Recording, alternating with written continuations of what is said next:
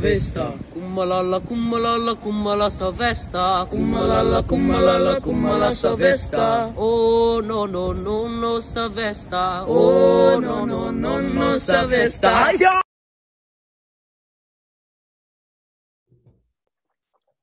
What's going on, everyone? Welcome to today's podcast. I am here with Charlie Johnson. Um, a lot of you probably know him from Instagram. Um, he's definitely a big name in the industry, and I'm honoured to have him on. So, thank you for coming on, mate. Pleasure. Thank you very much, Sylvester. It's actually a pleasure. So, uh, it's always nice to be on a podcast, especially with someone uh, so much Scottish charm. So thank you.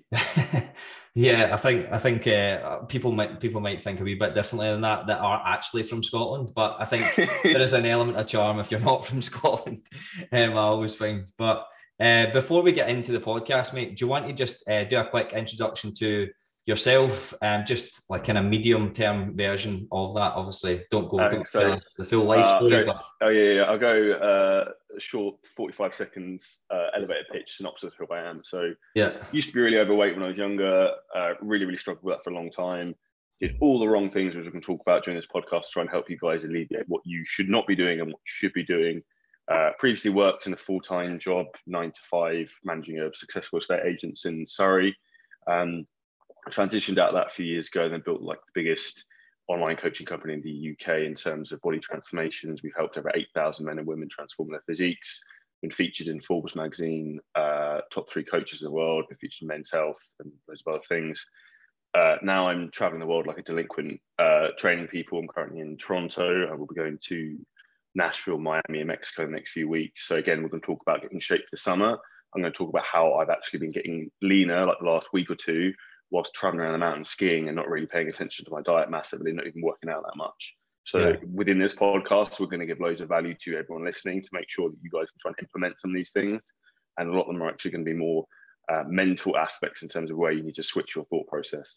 Yeah, because I think that's a big thing for people is like I have like a, a gears of success system, for instance. So like the first thing is like habits and routines, then dialing in kind of rock solid nutrition, then it would be kind of movement and workouts. It's not to say that you don't do those things um, all kind of synergistically, but the focus needs to be di- dial in your nutrition first because it's easy to do the workout. So get that set first, balance them all, and then once your kind of foundations are set, then a big push uh, for a set amount of time. But I think it's easy. That's an in an ideal world. But then some people would fall at the first hurdle then because they don't have a routine they either work shifts or they travel loads or whatever. So uh, I'm looking forward to seeing what kind of insights you can bring to that. So I guess first topic then would be nutrition. Do you want to kind of go into what you, I guess, previously, if you're saying you used to obviously be overweight and stuff, um, something that you maybe done previously that you you would almost give your past self advice not to do? I'm going to give you a really good one. So this is really weird. So when I was younger, I used to not like drinking water, so I used to just drink orange juice. I had I had really high levels of vitamin C and a lot of cavities, and I was overweight because you had a shitload of sugar and like just calories coming out of your ass from nowhere, just drinking orange juice all day long. But people go, "Oh, orange juice is really healthy. I can drink loads of that." Mm. And it's the same thing with putting anyone listening who likes like uh, avocado on toast for like smashed avocado on toast for breakfast. It's like, in some respects, I'd say it's probably one of the worst, worst breakfasts you can have if that's all you're going to have because you've got a high fat, high carbohydrate meal with very low protein. Like, yeah. there's it's not really like technically it's healthy, but we have to understand there's necessarily a difference between health and an optimal meal for body composition or for the, or for fat loss as well because yeah. like everything is healthy but not everything's healthy. Things are healthy but then the devil's in the dose i think is a saying i really like. It's like like people want to go out the weekend and uh, they want to have a drink. It's like okay that's fine. You can have like one glass of wine you can two drinks and get away with it but if you go out and you have an entire bottle of whiskey every weekend, is that going to have a negative impact? Yes, because it's it's yeah. going over a certain point of like taking the piss. I think, and I think that's where like I did it when I was younger, and I think a lot of other people do. We take snippets of information and we massively over exaggerate them. Yeah. So people are like will be like, okay, I can have a cheat meal, and then they'll eat until I'm like going to pass out, or then the cheat meal turns into like Sunday I just eat whatever the hell I want, like a twat all day, and then that then happens the entire weekend, and yeah. then people Monday to Friday get into this cycle, which I can imagine a lot of people listening right now are like, they wake up on Monday and they're like, I feel like shit. I ate like an idiot all weekend, and then they basically starve themselves again till Friday, and then they're so hungry they, they go off the rails for two days, and there's this vicious cycle, which is almost what I was getting into when I was in nine to five, and I'm sure you see it all the time, Sylvester. Yeah, yeah, hundred percent. I think I think it is like a big point there was the exaggeration aspect. Like a lot of time, people will hear something. There's so many different things that people will take one thing that they want to hear and then run with it uh, and they'll just it'll grow it'll grow arms and legs and before you know it you're actually like god like I, this, I actually thought that this was going to that was that one thing was going to solve it. No one thing is going to solve it. It's the compound effect of all these different things. But as you said even just that to add on to your point there you're literally losing the start of the day if you start with like a, a high fat high carb meal. Like get your protein in from the start of the day and then see if you've ended up hitting it by the end of the day. Then you've probably justified maybe having like I actually had a client send me today if she, she'll probably be listening. Um so she'd actually had a really high protein day and then it was a sunny day here which you don't get a lot of in Scotland. And she had two ciders right? There's there's obviously there was a little bit for whatever reason there was a little bit of protein in the cider which made her hit a protein goal. And then it said you've had two somerset ciders or whatever, you've now hit your protein goal. I was like, no chance have you actually done that. But that's made her feel better because she's all she's won the start of the day, she's won the day throughout, so then she can have that. Whereas if she'd started off with something like avocado and toast and smoked salmon and, and all these kind of high fat, yes, there's a bit of protein in the salmon, but that's the kind of like encompassing healthy meal. But for a lot of people, they don't have the calories for that either. From uh, a I think, perspective. So this, this is one of the best things I say to clients all the time so we have something we, we use it's called like the free meal strategy. Where we'll basically build people's nutrition so they can go out the weekend. You can have one meal. You can do whatever you want, like a three course meal. Don't eat like a complete dickhead, but like you can have what you want. Um, the big rule for this though, and I say it to everyone, don't do this for the first meal of the day. Don't do it for breakfast. Have it for the last meal in the evening, or like go out because if in the morning you go out and you go to, I don't know, say you're in the US, you go to IHOP and you have pancakes and stuff mm-hmm. you're not going to eat like chicken salad for lunch. Let's be honest. Yeah. Like, yeah. Or you're probably not going to eat the rest of the day. Like the whole thing's going to fall apart. Whereas if you eat an awesome meal in the evening, you're going to enjoy it. It'll help you relax. You're probably going to try and switch off more in the evening. And then um, you go to bed. Next day, you wake up. It's a new day, and it's like it never even happened.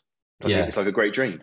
Yeah, yeah, yeah. So like, if you're going to throw in an element of like cheating or treat or whatever flexible approach or whatever way you want to frame the actual meal, it should be a meal and like an untracked meal versus like um because I, I guess that's an element of flexibility. Because even let's just say, for instance, in terms of your your calorie intake, you went a few hundred calories over what you were meant to, you've probably banked far more than that in terms of your deficit for the week. So that meal wouldn't screw it all up. But that day and then the next day, because you still feel crap, is where you can literally undo like everything, basically all the hard work throughout the week. And that's frustrating.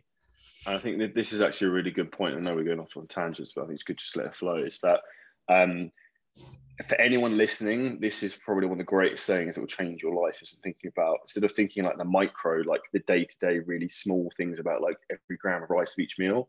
Think about the macros and like the big zoomed out picture. So you can apply that to your nutrition in terms of okay, mm. I, I don't need to just be in a calorie deficit for like today. I need to be in a calorie deficit overall for the week and for the month.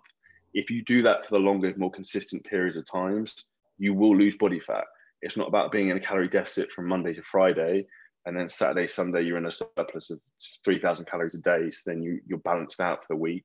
If you can zoom out to a longer time horizon and almost more be more patient with the process, even if you're only 80% consistent with your like nutrition plan, but you're still in a deficit, if you're doing that for a bigger period of time and like on a more zoomed out level, like as if like, I'm into like cryptocurrency trading. So anyone who like people look at crypto markets and like, oh, the, the world's come to an end if you look at the cryptocurrency market at the moment, the, the market's gone sideways for a year essentially. But that's the same thing in terms of nutrition. People zoom too much in in terms of like looking at, okay, I need to be in a calorie deficit today. And they hammer themselves for like five days and then they undo it for like a day or two. If you just try and keep zoomed out all the time and almost think about like, I, I just need to keep this, this week in the calorie deficit, this month in the calorie deficit, and then almost like this three month in the calorie deficit until my summer goal, you will get in awesome shape, and that is literally it. Yeah, yeah, hundred percent. Because the the worst part is, is not even necessarily people's approach is wrong is that as soon as something happens, then that's there's no point in doing it anymore. And then that's that's how they give up. And like, and then it takes them and then they end up in a surplus or somewhere around maintenance for like months. And then they feel as if they've not lost progress or they feel as if they've not gained progress. And then it's it's like starting again. Whereas you're never starting again because you don't have to be. That's very important. Actually, I probably don't say it enough to clients. You don't have to be in a calorie deficit every single day no, just as, as long as you're not going way over, it's it's it's really not a, a, big um a big deal. In terms it's, of it's, it's, just just looking at the bigger picture things. That's it. If you're if you're in a calorie deficit for the week and you, you weren't for one, you hit maintenance or just over for one day because you went out, it doesn't matter. Yeah. In terms of now, uh, so obviously that's kind of in the past stuff that you've kind of struggled with in terms of now, you'd kind of mentioned, I don't know if you were on camera or not then, but like you'd said, obviously you've been traveling kind of recently, and uh, there's been obviously for a lot of people, lack of routine can be mean lack of progress. But you've got leaner during that stuff. What's some of the kind of tips or protocols that you've used to maximize that? So this is actually really interesting, and I um I haven't shared the photos yet, but I was actually genuinely shocked when I put them next to each other. So I've been in uh, Canada, I flew into Vancouver from Dubai, where I currently live, um, which is like a 20 hour flight, two, uh, two flights, 12 hours time difference. Like it's a, it's a big haul to get there. Um, so that's a lot of stress on the body. So I didn't really eat much on the way there. One thing I try and recommend for people when, when traveling a lot is to try and fast and not eat too much because um, your body naturally hates flying and it causes a lot of dis- like um, digestion distress almost. So that's why a lot of people get bloating, they upset stomachs when they fly and they travel. Um, for that period of time, I couldn't didn't want to fast for that long, so it ended up being like 36 hours. Um, so I think I had some like maybe like one or two like small protein meals. Emirates business class had steak, so I'll have that. and then um, the the big things I noticed in terms of I, have been obviously doing this for a while. There's there's a few key principles, and this is what I think everyone needs to think about in terms of nutrition. Is like what uh, myself and Sylvester T will teach you all is like it's and you mentioned earlier it's in terms of habits, but these are principles, and these are principles to live your life by in terms of how to have self-respect for yourself and how to, to basically eat for yourself. So the most important thing you do every single day is make sure you hit your protein intake. So that's the one thing I would do every single day is to make sure like the bare minimum, I will always hit at least 200 grams of protein for me to maintain my body weight um, and muscle mass because protein is the most important macronutrient because protein can be converted via glucogenesis into glycogen carbohydrates if we need it. So if we can always shoot over on protein, um, that's not a problem at all. And it sort of has a thermogenic effect where our body will almost use 30% of the calories from protein to break it down. So I always try and push people to make sure that protein first is the most important thing I want to think about within nutrition.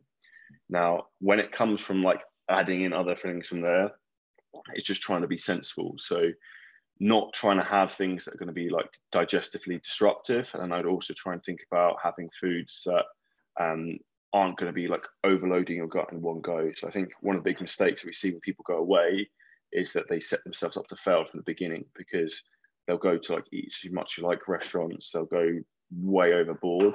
And it's almost just trying to have some limitations. So I don't know if you do this with your clients, but one thing I, I personally started doing it myself because I like food. I had to try to slow myself down. It's like go to breakfast in the morning, I can have what I want, but I have to limit this to one plate. So I was like, okay, on this plate, I need to get 40, 50 grams of protein, but like bang. So that's pretty much like half the plate done, probably like two, three eggs, whatever.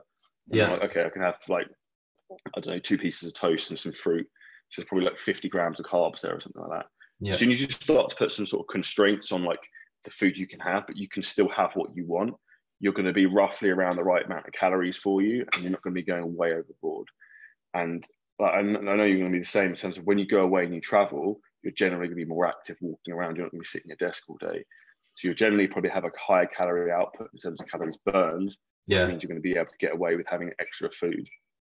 Um, the other golden rule I would say to people is it doesn't have to be weight training, but when you're away on vacation or you're traveling, just be active, do fun stuff. So one of the reasons I lost a lot of body fat was because I was skiing every day. So I, I was very active. I only worked out, I think, four times in 11 days, which like with weights, which, and two of them are pretty half-assed. If I'm not like half-assed, but like we're like 50% of what they'd normally be. But that was just enough stimulation to retain muscle tissue And then me being in a slight calorie deficit means just body fat comes off. And that's one of the things I think is really important for listeners. Um, in particular, particular, like a lot of the audience I have to do busy business people traveling. It's like if you're in a bit of a shit hotel and you can't do the work like you're supposed to do, it's not the end of the world. Just think about how can I do something in here to stimulate some muscle tissue to keep the muscle tissue in my frame, and then use your nutrition, having enough protein coming in to feed that re- repair and make sure your body's retaining it. Because an, an, important thing to think about when it comes to like how the body works, our body doesn't really want to maintain muscle muscle mass. It doesn't want to have 18 inch arms. It doesn't want to be me walking around 100 kilos. Like it doesn't want that. So we have to give it a stimulus to keep that muscle mass on our frame and also have the nutrients coming in to keep that muscle mass there, which is why we talked about the protein first. And then once you have those sort of principles in place in terms of protein uh, being adequate every day, giving yourself some sort of calorie like control in terms of how much you can eat. So for me, I'll do like maybe three meals a day and a snack.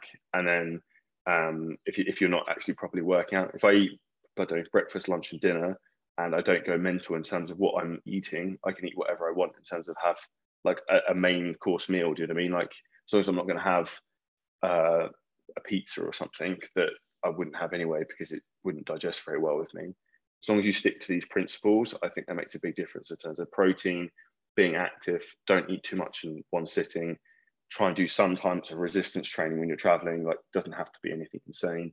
And then the last thing was like we said at the beginning, is like zooming out on a macro level, thinking about where my calories going to be at roughly for the entire week. So I would generally fast and cut calories back on days when I travel. So that will put me in a deficit straight away anyway for the week. So that if I'm away and I want to have, I don't know, they've got like sick cookies and stuff here, and I like stuff like that sometimes. Yeah. And if I have 500 calories on a muffin or something, well, I, did, I ate like 2,000 less calories than I would have done on Monday when I traveled. So it doesn't make any difference. That that's yeah. the way I'd start to like get people's thought process into it, and it's not. It's quite a fluid process, and it just takes you almost like playing around with it. And I think it's almost letting people relax rather yeah. than you'll probably know what I mean. We get some people are very anal, like they want to be like ticking things off and it has to be specific numbers. It's like mm. just go with the flow of things and just start to feel how your body feels and you'll get a better understanding. And it will just take a little bit of time, but that's generally how I try and teach people to eat more intuitively when they're traveling, but just more with the set principles, if that makes sense. Yeah, yeah, hundred percent. I think I think it is like zooming out is is a big thing that you just said there in terms of like from the calorie perspective, um, because something like even like even like the other day. So in general, like right now, um, about 192 pounds or something like that, and um, I'm like uh, I don't know about say I, am not actually tracking my calories. I track my calories because I said I would hold the client accountable and I would send them mine. Um, and I ended up on like so I, I thought it was roughly on about 2,800, but because I'd eaten a bit more at the weekend, I wasn't as hungry and I was super busy on Monday. And I ended up only eating about 1,600 calories or there or thereabouts. And I was like, how like how can I do that? Then the next day I was back up at like 2,500, 2,800 or something like that.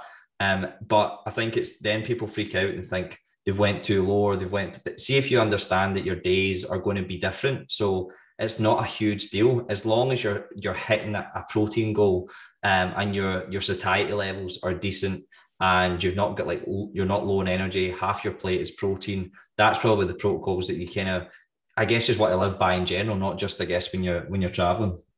Yeah the only other thing i'd add into that as well is um, which i didn't really mention is in terms of food choices i would just make sure that so the important thing to think about is that 77% of our immune system is based within our digestive tract. So um, us protecting that and making sure that's optimal in, in a good place will make a very big difference in terms of firstly how you feel and also fat loss. So what's important with that is that we don't like I referred to pizza earlier on.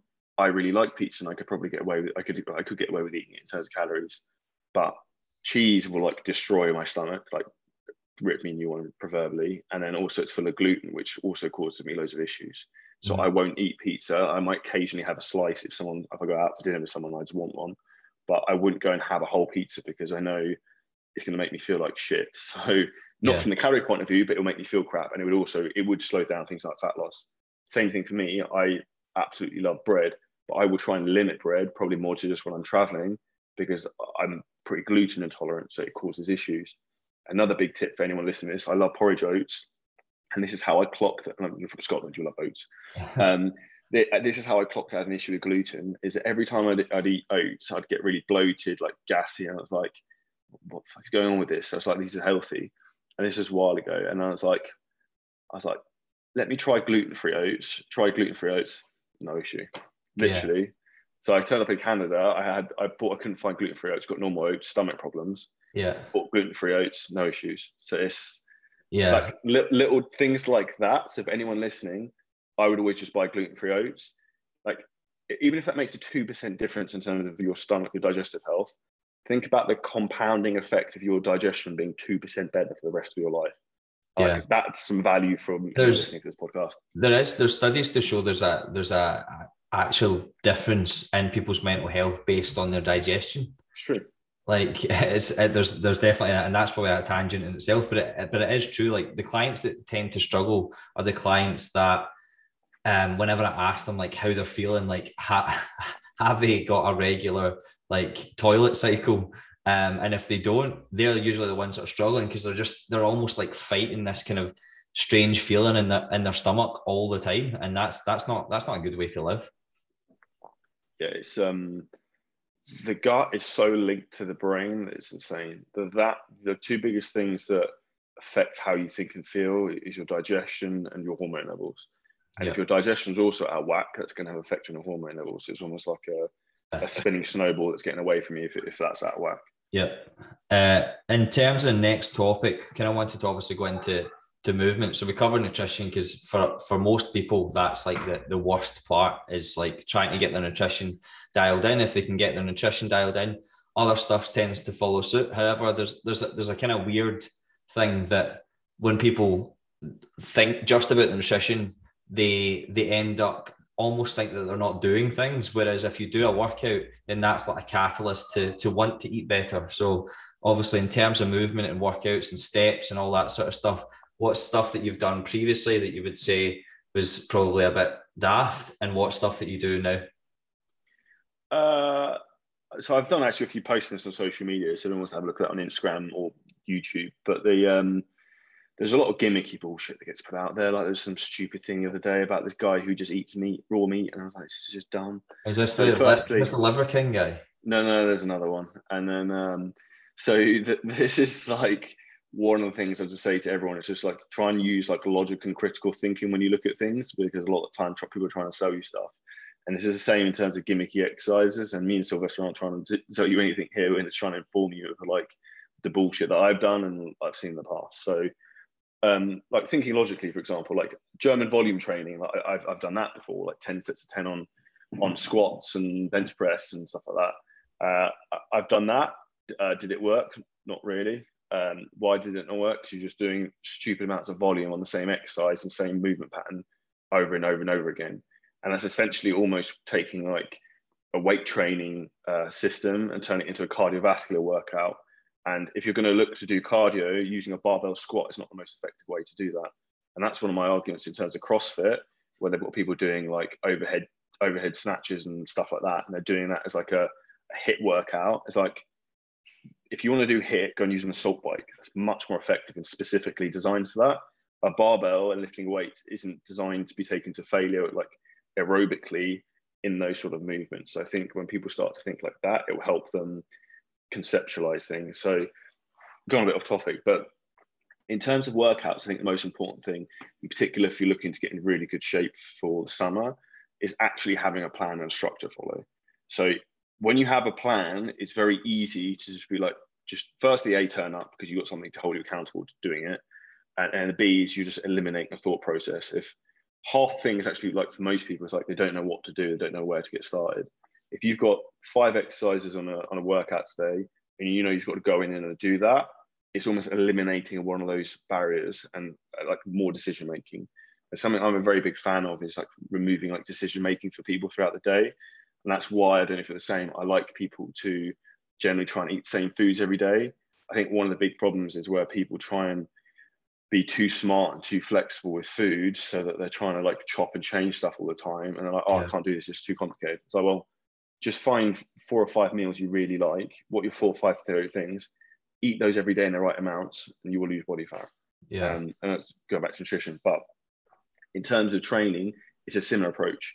Yeah. What do you like to do? Because I have clients who just cycle and they lose loads of body weight because they like cycling. And they don't want to go to the gym. I was like, okay, that's cool. We can do that.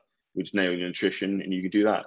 If you like running, I wouldn't really recommend it for fat loss. But if that's what you want to do, you can do that.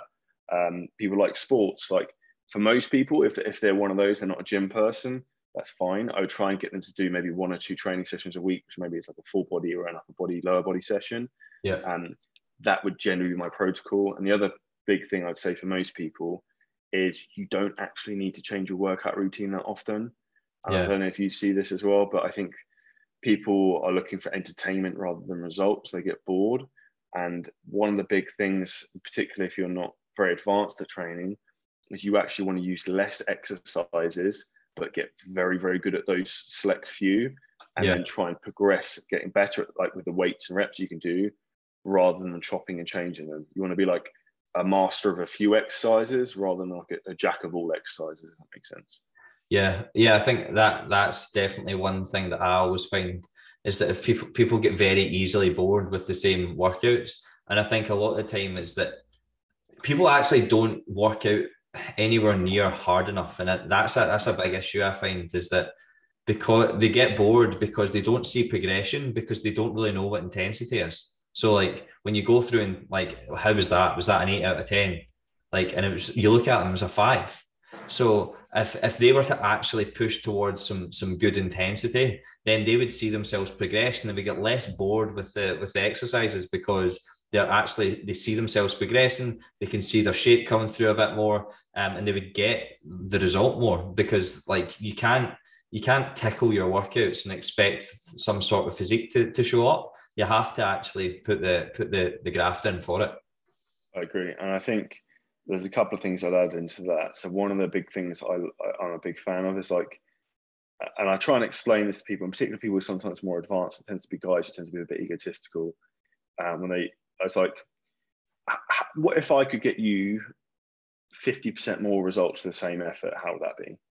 Because so many people are doing exercises so wrong, which is why I'm so hot on people on exercise execution because that is how you actually put like I've drastically changed my physique in the last two years. I don't work out as hard as I used to four years ago when I used to compete because I actually have like perf- like we were talking about a minute ago, perfected like a set of I don't know 25 exercises for me and my body that I can get like maximal amount of like muscle recruitment from, and I don't have to actually push myself that hard, but I'm getting the most out of movements, not stressing my joints. And I, from a longevity point of view, like I want to be doing this to like 100 like I, I'm not going to be battered and bruised. I can keep going. I'm not trashing my joints.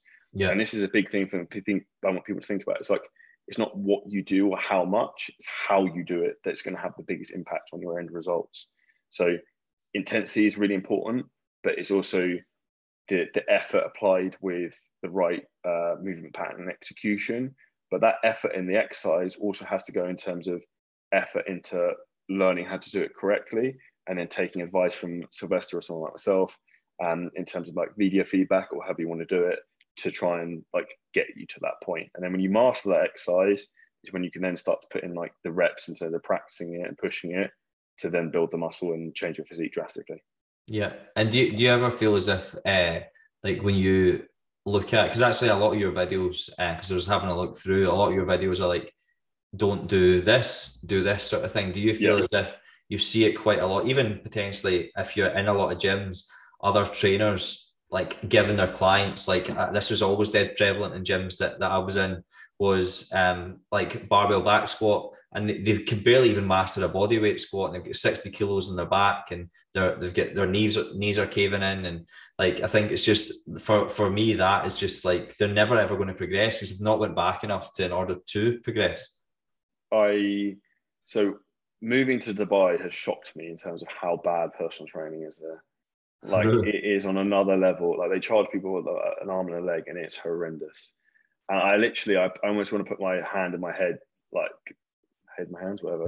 or like there's a few times where I've almost had to say something, and I, I won't because it's not my place. But um, yeah, it, it's bad, and I think it's one of those things. Is and, and like everyone's learning. I, I, I was a trainer when I was 18, which was 14 years ago, and I didn't. I and this is this is being honest for people listening. Like I was a qualified trainer with reps level three from know, in Premier International. And I look back now, I have a fucking clue what I was doing. I was really strong, I could squat a lot and I could train or whatever. Um, but for actually training other people is a very different thing. Yeah. And that's one of the things that people are like, okay, this dude's in awesome shape. He must be a great trainer. It's very different me training myself versus me training uh, Joe Bloggs, who's, who's 50 kilos overweight. Because as you said, if you're really overweight, a barbell squat is not a good exercise you should be doing. Mm-hmm. Like that is an advanced movement to get that technically right. And if you're not doing that right, it's going to cause issues in terms of joint pain, probably make you feel really shit. You're probably going to be a bit embarrassed because you're not very good at it. You're not going to be very comfortable in the gym anyway. So the whole thing is just going to be a really unpleasant experience. Whereas if you actually regress that back or maybe put them on a machine with maybe some more external stability, like something like a hack squat, for example, yeah. which is easier to put someone in and then be like, okay, and get them used to movement patterns a bit more. Yeah. It then makes people um, be able to see a bit of progress with that. And then with confidence comes, and then with confidence comes momentum. And it's again like another snowball effect. Yeah. you, are you're, you're hugely right with that. And it, it's something that hugely frustrates me. I, I sometimes don't know how to um, because I, I, was overweight when I was younger. Like, this is one of the things very personal. Thing. I don't know how sometimes how to articulate my frustration to help other people when I see these scenarios. If that makes sense. Yeah, well, I, th- I think also what needs to come into play as well is like uh, trainers or just people in general need to have a bit of self awareness to understand where they're actually at. Yeah. Like just because, especially because I've had clients in the past that have been like, I can squat 60 kilos or 70 kilos now, I'll get them on. And I'm like, no, unfortunately, sorry to break it to you, but you can't. And you feel bad for saying it. But like they built up in their head and then they feel as if they're going backwards. But it's almost as if you're undoing someone else's mistake, if you like. So it's, it's a it's a hard one because the client's buzzing because they're squatting, they're maybe sit on a box or whatever and come and come back up and they've got all this weight on the bar. Whereas if they really actually just mastered the, the squat, they could really they could get so much actually stronger and lift way more than 60 kilos or whatever it is if they got the foundations right.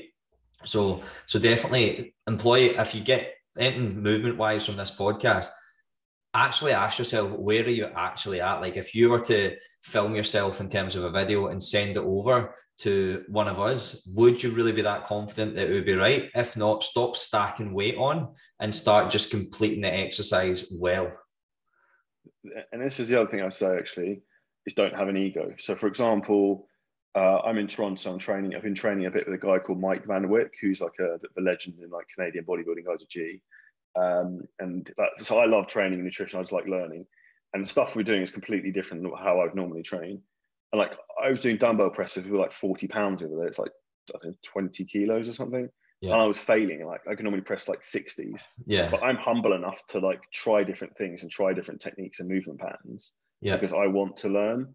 And most people in particular, like even some clients come to us like, oh, I know how to do this. I know. He's like, okay, you might know how to do something, but is there a better way to do that? Because the quicker you learn to do something better and then you implement that, like I was saying earlier, you then have a compounding effect of even if that's 5% better, if that's 5% better out of every chest workout for the rest of your life, how much better the result's going to be.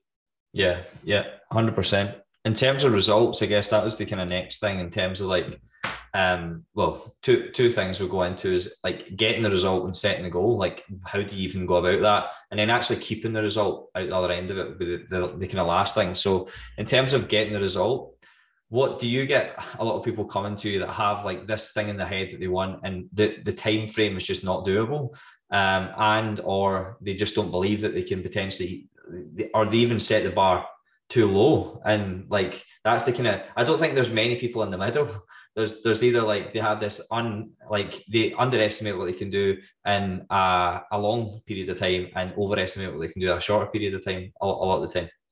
Uh, I, I would agree with that wholeheartedly. I think one of my gifts i feel is my ability to help people maximize their potential because i think a lot of people shoot themselves in the foot. And I hate when people have limiting beliefs and like I cannot do this, I cannot, I, am bad at maths, whatever. Like, be very careful about the language you use when you talk about yourself, or like I have never gotten in shape, because when you start to talk like that, that then becomes something that becomes a self fulfilling prophecy, and we need to be very aware of the language we use about ourselves.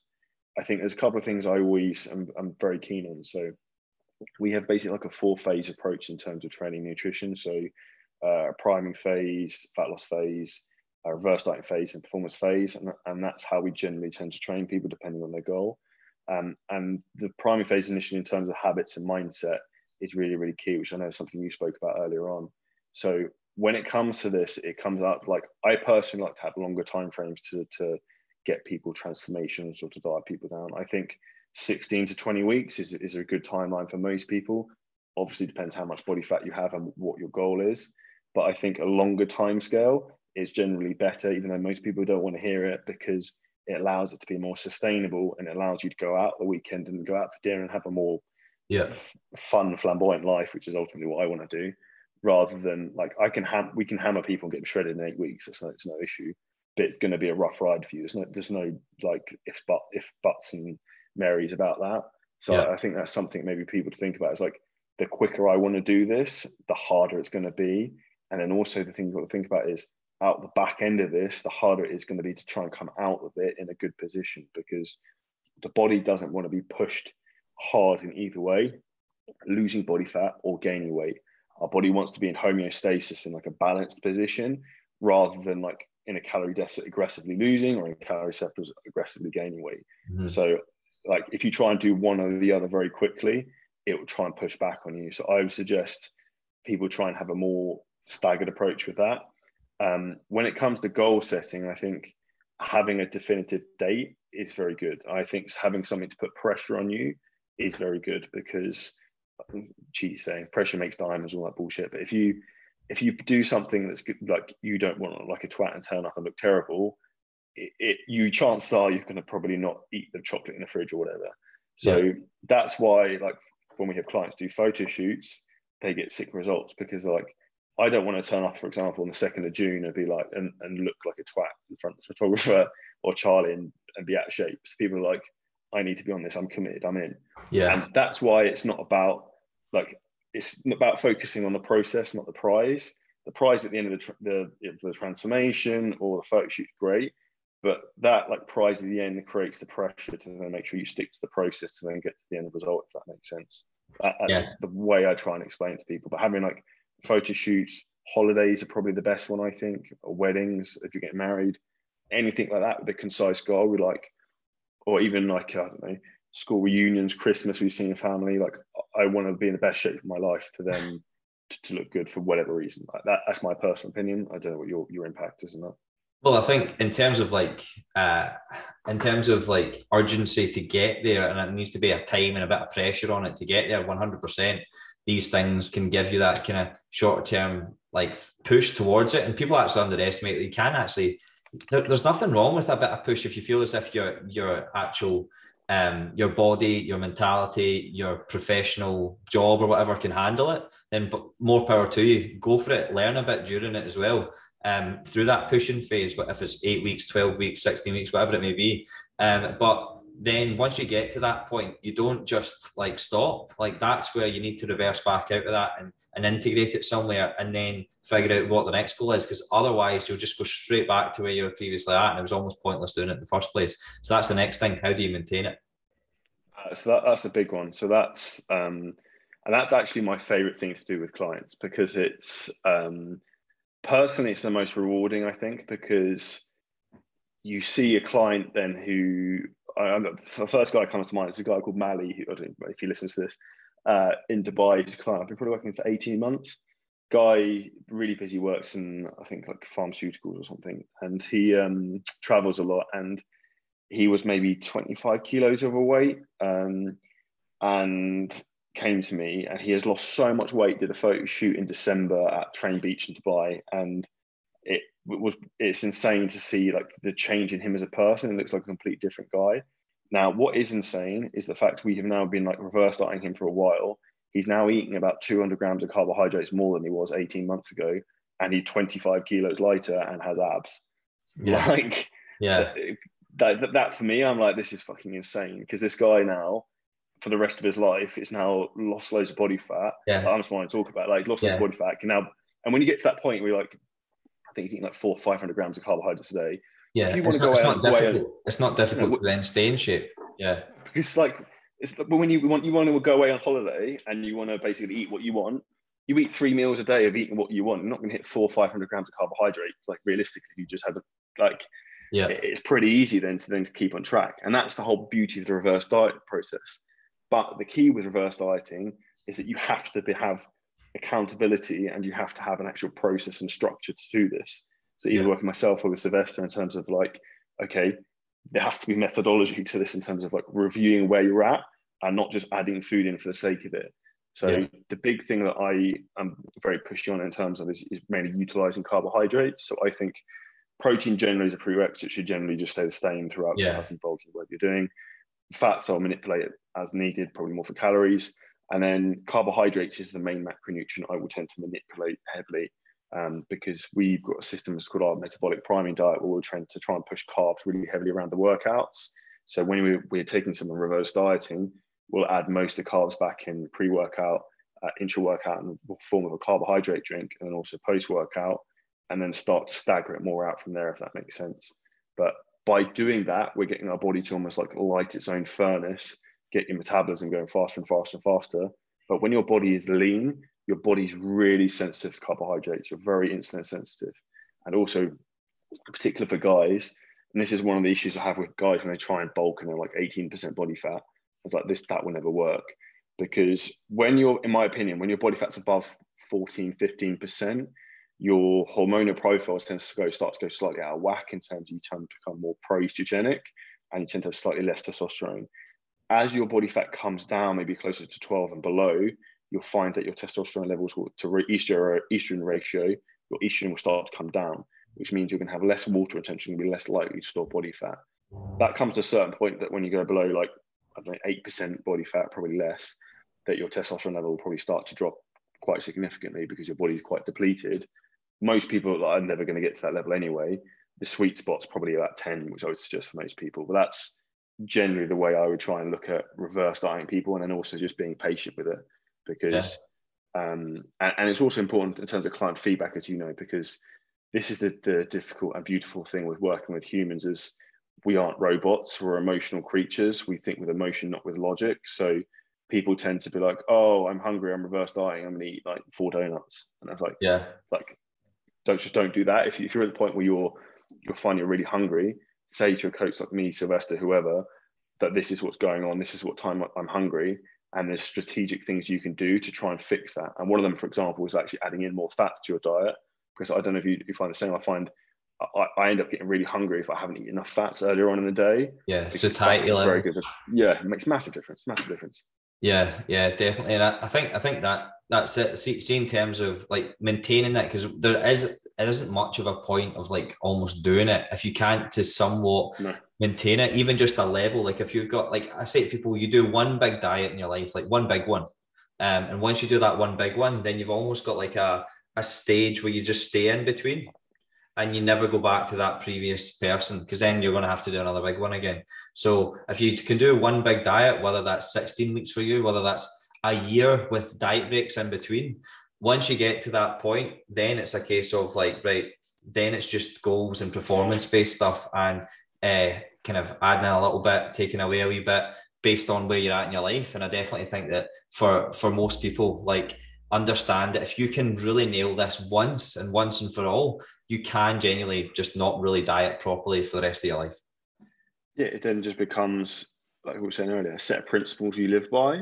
You eat this amount of protein. You generally try and stay active. You don't eat like a twat. You try not to eat foods that upset your digestion. And then when you want to try and turn it on for a bit to get in shape for a holiday, you've maybe only got eight weeks where you need to be a bit more focused, and then the body fat comes off. Yeah, yeah, it's not this huge thing that you have to then No, pluck yourself uh, out of to try and do. It's genuinely just a little goal that actually might be quite Yeah. exciting for that short space of time as well. yeah, hundred percent, hundred percent. All right. So, um, anything else you wanted to to kind of cover?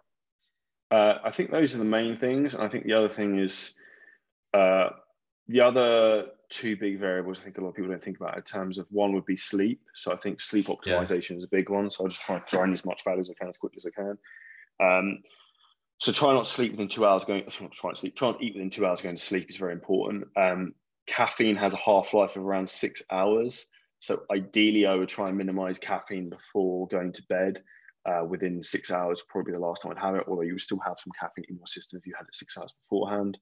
Um, I, for bigger guys, if you're overweight, um, I use nasal strips to open up your nasal cavity to help you breathe when you sleep. So if you wake up in the mouth, you've got uh, in, the morning and you've got a dry mouth, that's because you're breathing through your mouth at night, which is really bad because it's putting your body in a, a parasympathetic state, which is basically your body's like stressed and it's not recovering properly. So we want to be breathing through our nasal cavity when we sleep. Now, one of the big reasons for this is that our uh, nitric oxide production, in terms of what's called vasodilation, in terms of letting our blood vessels relax, actually comes from the nitric oxide production that comes through our nasal cavity. Now, one of the big issues people have is having high blood pressure, in particular if you're overweight. So one of the easiest things you can do with minimal effort is just use nasal strips when you're sleeping. So that's a very easy one uh, for anyone who has blood pressure issues. Like a lot of doctors, for example, will go give you blood pressure medication, but they won't give you very simple advice like that, which basically costs you nothing and doesn't negatively affect your health. Um, another big one I would say for people in that position actually talking about blood pressure is HIIT cardio is phenomenally good for that. So doing things like intervals on assault bikes, spin bikes, it's also a good way to improve insulin sensitivity. So those can all come into helping blood pressure and obviously helping sleep. And the other thing I think for sleep for me, I found personally made a big difference was using like a, a face mask. Like I'm really light sensitive. So me doing that had, had a big impact.